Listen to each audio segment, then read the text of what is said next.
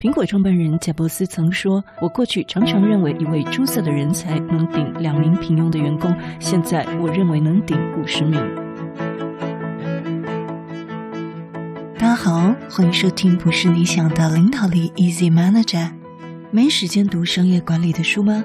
不是你想的领导力，是能让你用听的读书会。欢迎收听《不是你想的领导力》，Easy Manager。今天是小小年夜，跟大家谈一个比较轻松的话题。人才想找公司找不到，公司想找人才也找不到，到底是谁的错呢？相信很多人在年后都有转职的计划，也很多公司在年前就已经就已经在招募新同仁。那么人才要怎么选？如何雇佣到正好的人？一旦我们找到正好的人，这个人就可以为我们的组织可能带来极高的价值。那么什么样的人又是好像地雷般的这个求职者呢？今天我们要看一下地。一般的求职者以及履历诈术很有意思啊，也是在我这几个月亲身遇到的一些经验，把它整理起来。那么今天的声音呢，可能会有点哑，要请多包涵哦。在《天下》杂志也曾经列过七种会被人资跳过的履历表。第一种，每个工作都不到半年。这种就会被我们删除或略过啊，这是真的。第二种，两个工作之间无法衔接的工作空档太多或太长。第三，几个不同的工作之间没有专长的延续性，工作内容跳动很大。第四，在人力银行网站上登录了很久的履历表都没有更新。第五，不附上自传或文字组织能力不流畅。第六，照片的品质不佳或者是不庄重的照片。第七，自行创业或因经营团队或市场因素退出后再复出。那我可以跟您分享，其实现在的求职市场，因为时代已经不一样了，所以他列出了几个呢，反而经常会遇到。现在很多人呢，工作的时间都偏短。那我这边所谓的偏短呢，是两年或三年以下。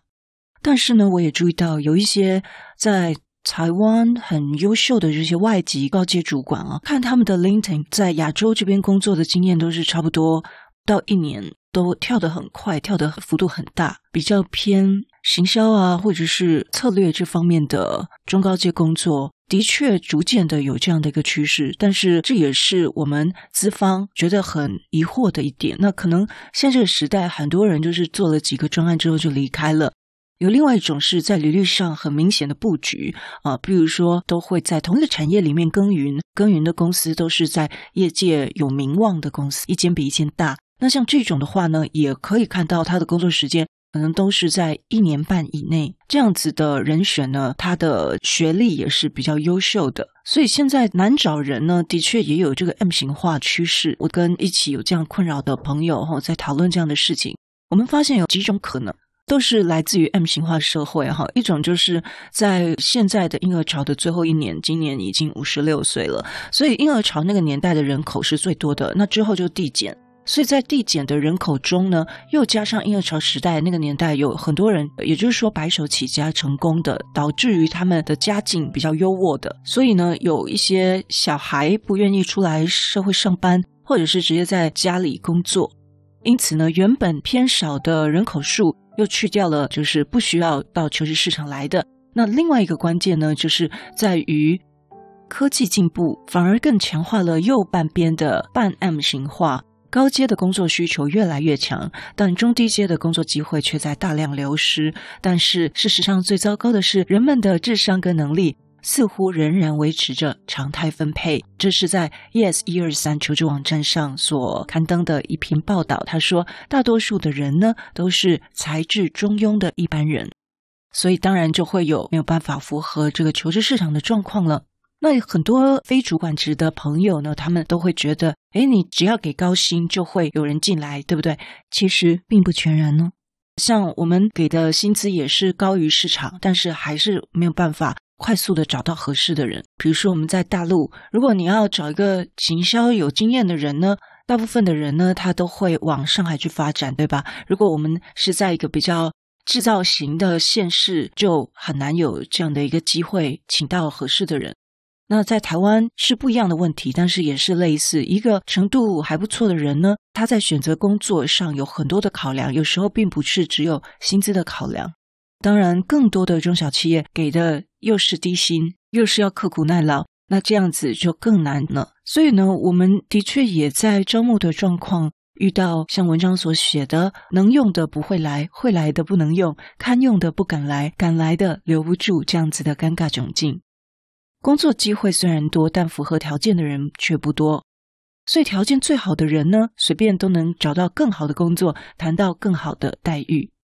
那这边说，而条件没那么好的人，运气好的话，也能找到理想的工作，但一般人大多只能找到待遇环境稍不合理想的工作。如果你不愿意去就，那么就要花更多的时间去碰运气了。另外，条件普通的人可以找的工作机会已经不多了，而且呢，工作待遇普遍也不佳。如果在这时候你的家境本来就不错，生活无余，也不差这一点微薄的薪资，又低不下头、弯不下腰去做，那么就会成了认知失调、眼高手低、供需失衡的情况了。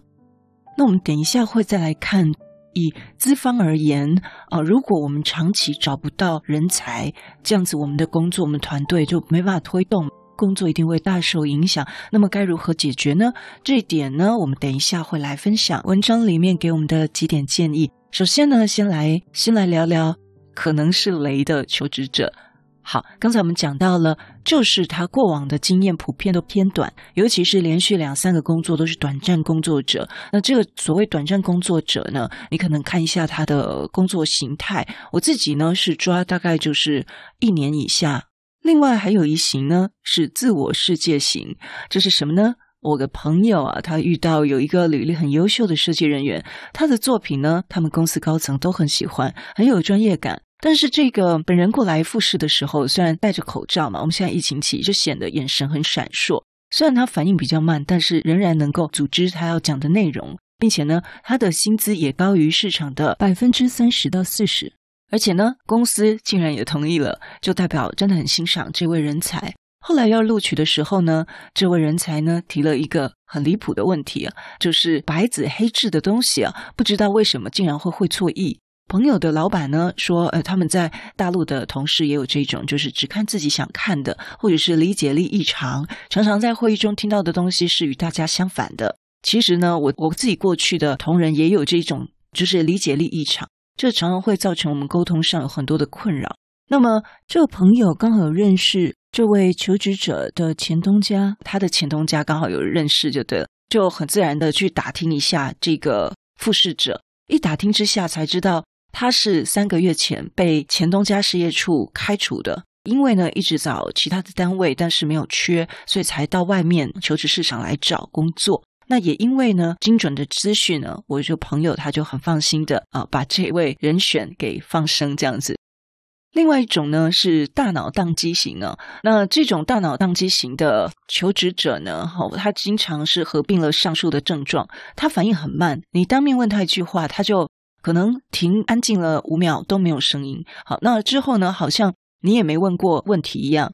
他看着你的时候，他也不觉得你在等待他的回答。有时候呢，你会不知道他到底跟你是不是同一个时空的人呢？那这也经常发生在艺术类型的人身上。他们的状况呢，有的就是他需要比较长的时间去想，也就是有点类似电脑的 CPU 处理能力比较慢，没办法快速的运作之后来给出一个回复跟答案。另外一种呢，就是平行时空与未来人啊，所以给出了错误的资讯哈。例如呢，公司的 A 产品要改成 B 产品，大家都已经一起开会十次了，应该呢都要会背的程度了，但是呢，他还是能讲出一个完全错误的答案，还在讲 A 产品古早以前的资讯，实在是会令人非常的匪夷所思，好像是一个平行时空的人。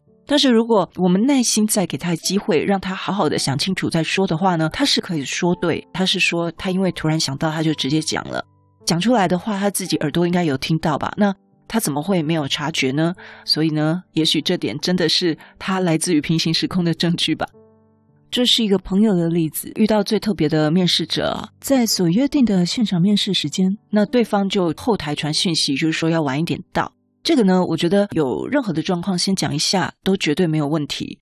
但是呢，他的说法是他人在附近问路人要晚二十分钟，但是呢，公司是位于一个市区的主要干道，比如说忠孝东路三段上面大楼。而且呢，他为什么不用 Google 导航，而要问路人？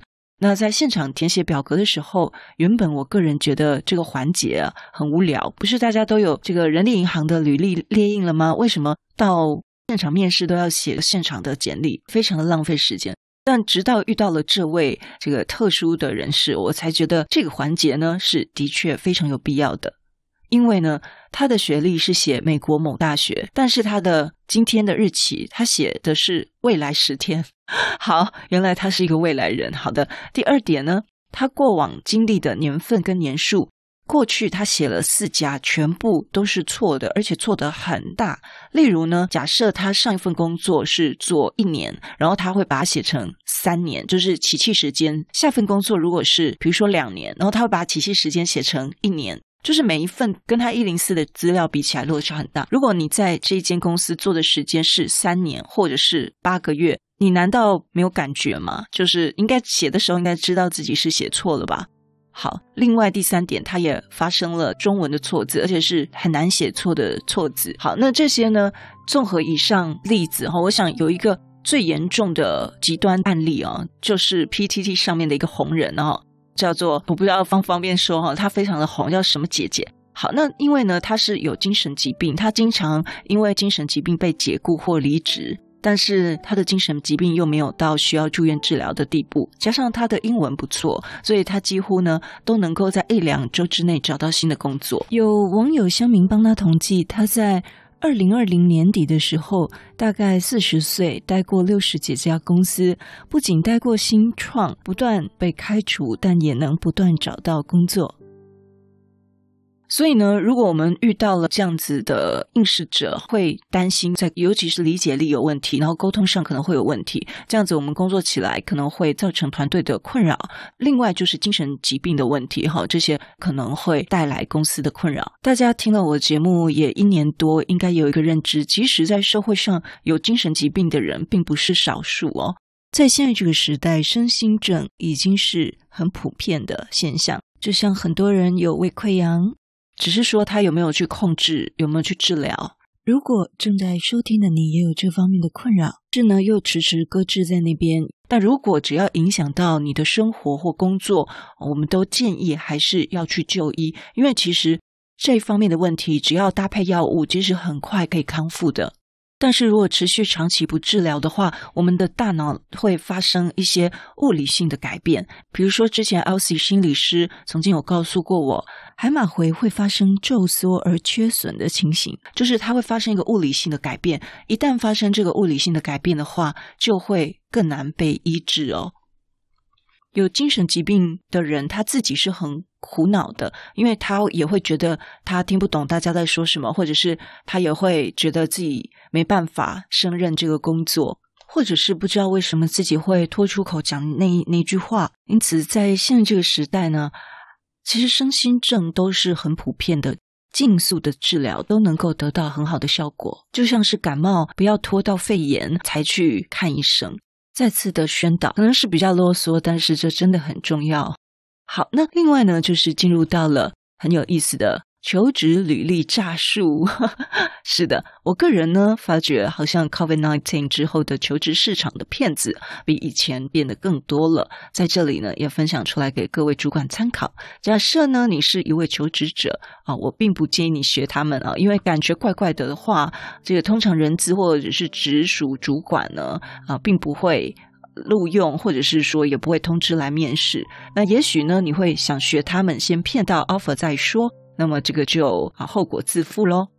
一方面呢，时代不一样，COVID 的关系，有台湾有很多的海归派回台。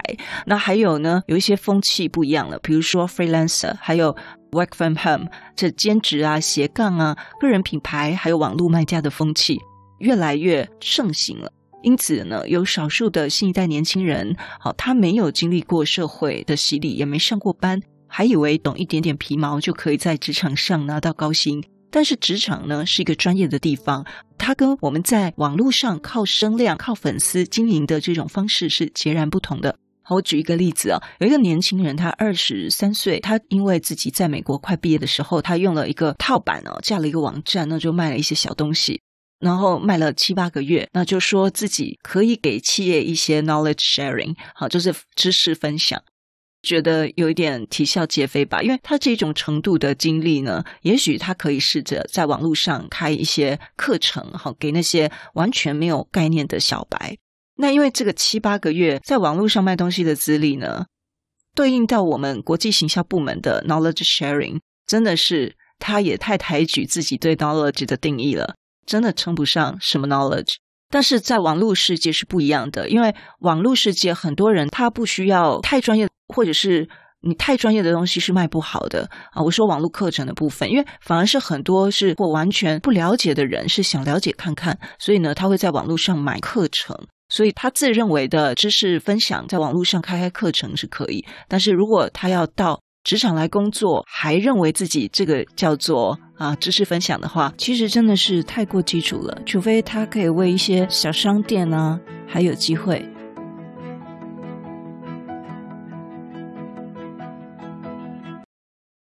果你对我们节目有任何的想法，或者你觉得我们节目有带给你一些收获，都邀请你到我们 Apple Podcast 给我们五星评分与留言。如果你还没有订阅过，也麻烦你免费点点订阅或关注，再把这个节目分享给你身边你认为会有需要的人。也欢迎免费加入 Instagram，你可以在脸书上直接搜寻“用听的哈佛生管读书会”，就可以找到我们。我相信，只要你愿意给予，加入社团会给你更多的收获哦。最后要邀请你，现在就来帮自己。加分，期待透过知识价值的传递，让你可以在赞助方案中得到最大的受益。现在回到资讯栏里面，点选 YouTube 有两分钟 3D 卡通人物的说明影片哦。